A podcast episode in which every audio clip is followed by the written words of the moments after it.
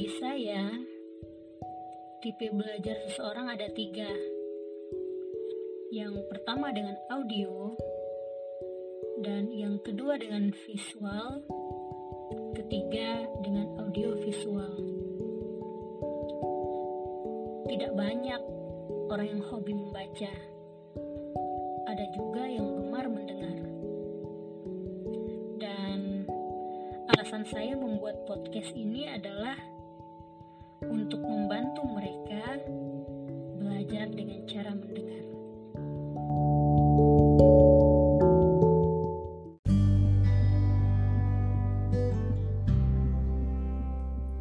Selamat datang di podcast saya kali ini. Saya akan melanjutkan untuk membacakan buku nol.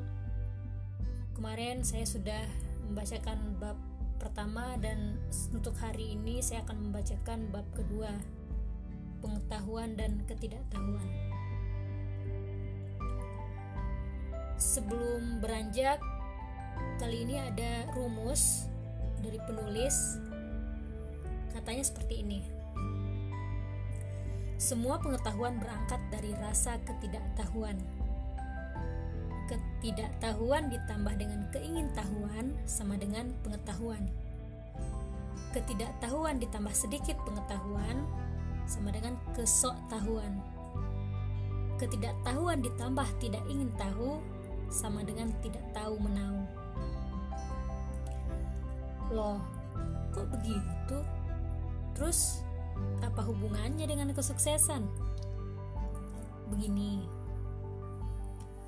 saat dilahirkan, kondisi pikiran atau otak masih dalam kondisi polos. Bisa dibilang, kita ini dilahirkan karena ketidaktahuan. Eh, tiba-tiba saja sudah ada di dunia ini. Seperti ketika kamu belum berkenalan dengan cermin, Mungkin saat itu kamu pun belum mengetahui bentuk hidung, bibir, atau mata indahmu. Kamu tidak tahu bagaimana bentuk wajahmu. Tapi, seiring dengan rasa penasaran yang tanpa kamu sadari, akhirnya kamu pun mencari cermin dan memperhatikan setiap detail bagian pada wajahmu. Setelah kamu mencermati setiap bagian pada wajah, mungkin akhirnya timbul pertanyaan dari hati Bagaimana bisa bentuk bibirku seperti ini? Bagaimana kalau seandainya hidungku tidak seperti ini? Kamu mulai berlogika dengan diri sendiri, bahkan berdialog dengan diri sendiri pun terkadang tidak bisa dihindari. Mengapa aku diciptakan dengan wajah atau fisik seperti ini? Sampai sekarang pun tidak bisa menjawab pertanyaan-pertanyaan yang muncul dari dalam hati, terutama pertanyaan tentang diriku sendiri. Tapi, bukankah kamu pun pernah mengalami hal seperti ini? Ketidaktahuan atas diri sendiri. Tapi selanjutnya, bukankah banyak di antara kita memilih untuk tidak peduli atau tidak mau tahu atas pertanyaan dari dalam hati dan keadaan diri sendiri? Untungnya, tubuh kita ini berjalan otomatis. Meski proses atau keadaan yang terjadi pada diri tidak dapat diketahui dan dipahami, kita tetap dapat hidup dan bernapas.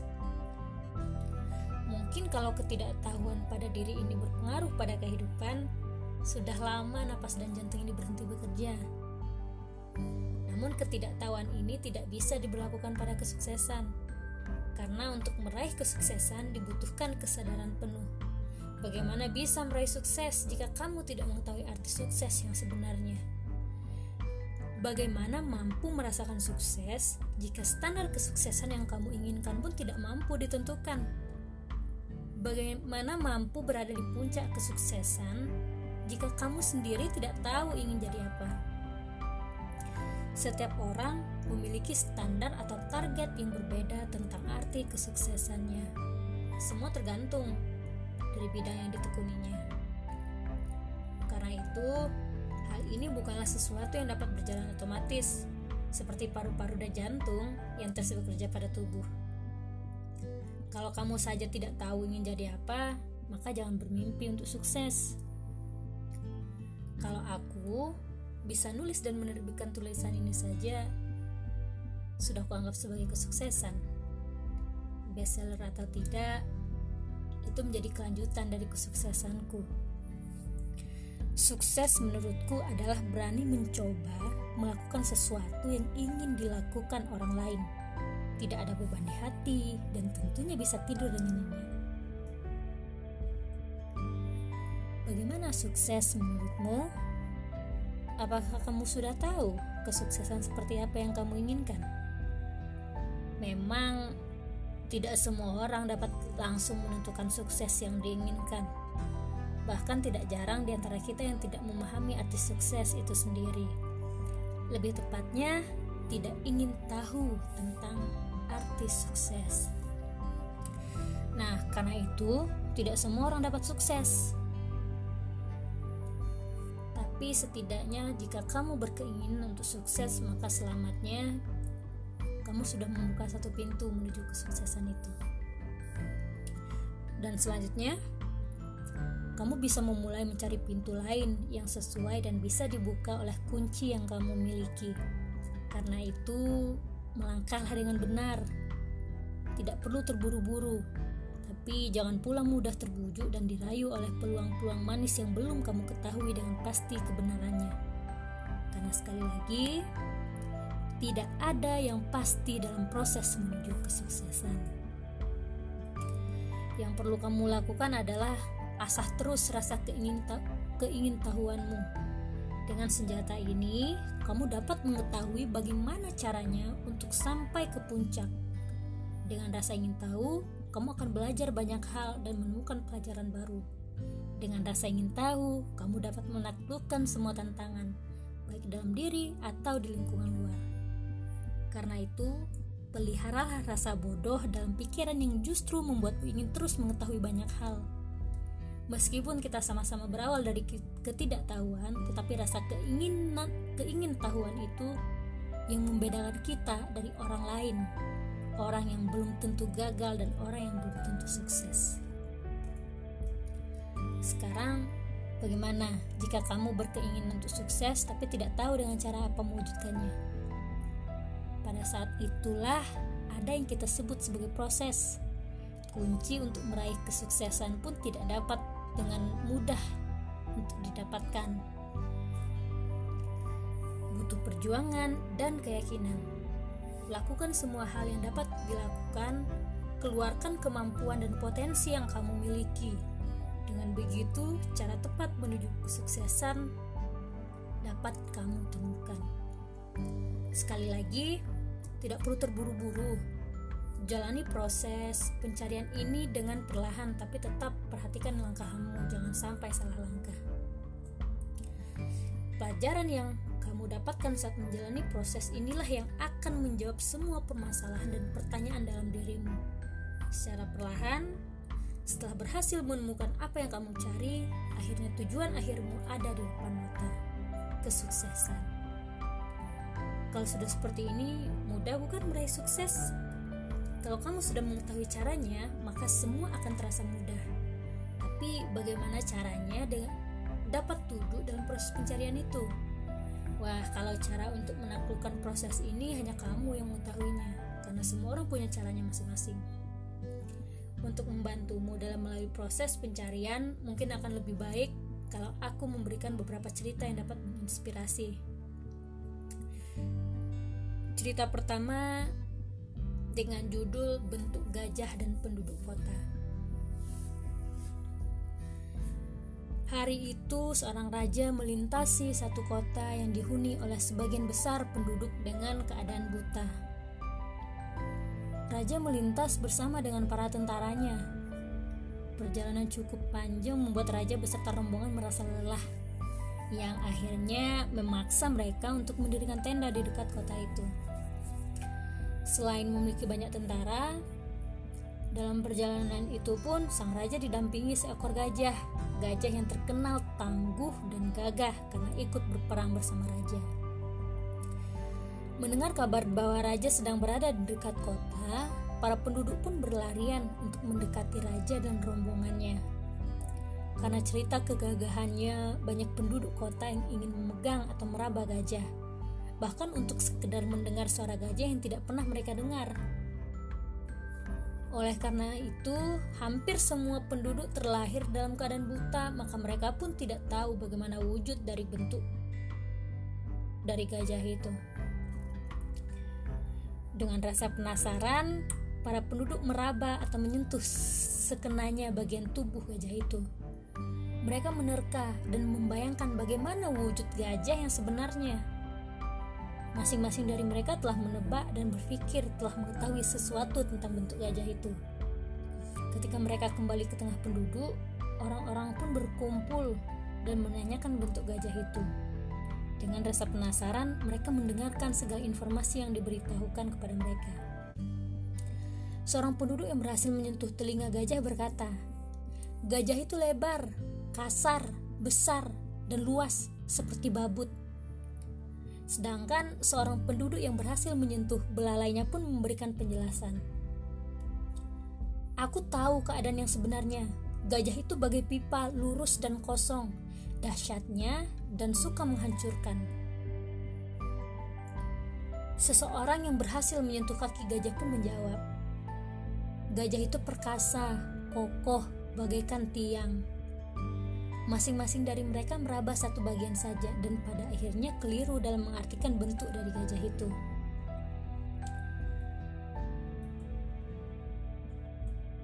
Cerita ini menunjukkan bahwa pikiran pun memiliki keterbatasannya.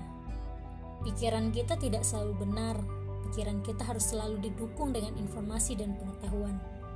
Seperti penduduk buta ini, segala sesuatu tentang gajah yang mereka sampaikan kepada teman-temannya adalah hasil dari pikiran mereka saja, tanpa ada dukungan dari informasi atau pengetahuan lainnya tentang gajah. Karena itu, penjelasan yang mereka sampaikan pun menjadi tidak tepat dan tidak bisa dipertanggungjawabkan kebenarannya. Pengetahuan yang berguna bagi kita adalah pengetahuan yang membuat kita semakin dekat dengan kebenaran dan semakin mengarahkan kita menuju tujuan yang ingin diraih. Apa yang kita tahu belum tentu benar, bahkan segala sesuatu yang benar pun belum tentu dapat dipraktikkan dan sesuai dengan permasalahan kita. Siapa tahu ada kebenaran lain yang lebih cocok digunakan untuk meraih kesuksesan kita. Untuk selanjutnya ada cerita yang berjudul Pohon dan Tiga Pemuda Desa. Ceritanya begini. Seorang guru bijak memiliki tiga murid yang masih sangat muda. Bahkan hanya sebagai guru, bukan hanya sebagai guru, tetapi ia pun yang ikut membesarkan tiga orang muridnya ini karena mereka adalah anak yatim piatu. Kecintaannya kepada Allah mempengaruhi pola asuh sang guru. Semua anak diajarkan untuk mencintai alam dan lingkungan sekitarnya guru yang sudah berusia 99 tahun ini merasa bahwa hidupnya tidak akan lama lagi. Karena ini, ia meninggalkan sebuah pesan kepada tiga anak asuhnya itu. Orang yang berpengetahuan adalah orang yang memanfaatkan alam untuk kebaikan manusia. Pesan singkat inilah yang terus diingat oleh ketiga muridnya meski sang guru telah meninggal. Karena pesan itu, ketiga murid terus menjaga alam dan lingkungannya. Murid pertama memanfaatkan kayu di tempat tinggalnya untuk membangun rumah, yang di tempat tinggalnya untuk membangun rumah yang dapat digunakan warga. Karena kerja kerasnya itu, ia mendapatkan banyak uang, sedangkan murid kedua memanfaatkan kayu sebagai alat bantu jalan dan dapat digunakan oleh warga desa yang sudah tua. Lalu murid ketiga, ia tidak membuat benda apa pun. Pekerjaan murid ketiga hanya membersihkan pohon dan menatanya.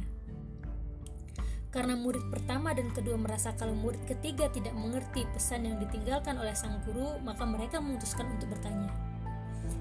Di, kenapa kamu tidak memanfaatkan hutan untuk membantu orang lain? Adik pun menjawab, Aku sudah memanfaatkan kok, kak. Mendengar jawaban itu, kedua kakak malah terlihat bingung. Manfaatin bagaimana? Kamu tiap hari kerjanya cuma bersihin pohon. Ya kak, kakak pertama sudah membuat rumah untuk penduduk dan kakak kedua telah membuat tongkat untuk para pemanula. kakak semua sudah baik memakai kayu untuk membantu orang lain. Tapi apakah kakak lupa kalau kebutuhan manusia yang utama adalah untuk bernapas? Mendengar jawabannya, kedua kakak sedikit tersadar. Lalu kakak pertama pun menyambung ucapannya. Untuk berkontribusi dengan kemanusiaan, maka kita bisa membiarkan alam hidup berdampingan dengan manusia tanpa merusak alam itu sendiri. Sekarang pertanyaannya, dari ketiga murid tersebut, siapakah yang paling bijaksana? Kalau kamu menjawab murid ketiga, maka kamu salah. Jawabannya adalah kakak pertama. Ternyata setelah ia menebang pohon untuk membangun rumah warga dan mendapatkan uang, ia membeli bibit pohon yang baru untuk ia tanam kembali. Jika ia menebang satu pohon, maka ia akan menebang akan menanam dua bibit pohon yang baru. Dengan begitu, pohon yang ada di desanya bukannya berkurang tapi makin bertambah. Coba kamu pahami maksud atau pesan dari kedua cerita tersebut. Bukankah untuk mencapai kesuksesan benar-benar butuh proses? Tiap orang memiliki tujuan yang berbeda, karena itu proses yang dilakukan pun menjadi berbeda-beda. Jadi, apakah kamu pasti sukses? Kalau kamu menjawab iya, berarti kamu sok tahu. Jika kamu menjawab tidak, kamu juga sok tahu terkadang kita ini memang sok tahu kamu dan aku adalah orang yang sok tahu. Yang terpenting adalah proses pembelajaran. Menjadi sok tahu juga merupakan proses. Jangan merasa selalu paling tahu. Sisakanlah ruang untuk ketidaktahuan. Kalau kamu merasa tidak tahu maka belajarlah untuk berkata tidak tahu lalu cari tahulah Meskipun kita sama-sama berawal dari ketidaktahuan, tetapi rasa keingintahuan inilah yang membedakan kita dari orang lain, orang yang belum tentu gagal dan orang yang belum tentu sukses.